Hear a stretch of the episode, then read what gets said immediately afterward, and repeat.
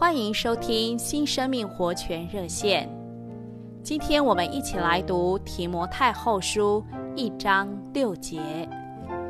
为这缘故，我提醒你，将那借我按手在你里面神的恩赐，再如火挑旺起来。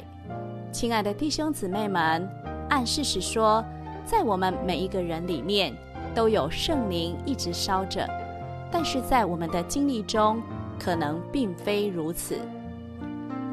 如同火焰燃烧时需要靠着气流，如果关闭所有门窗，阻断气流，火就无法燃烧起来。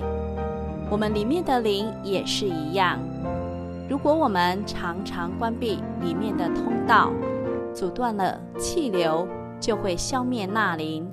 因此，保持通道畅通是非常重要的。我们需要单纯地向主敞开，好让气流进来，使圣灵在我们里面不断焚烧。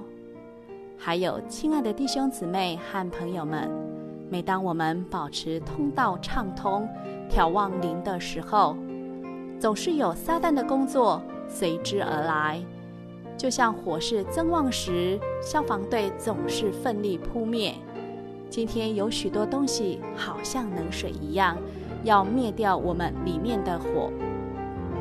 有时候是电话传来坏消息，然后又有人带给你更多的坏消息。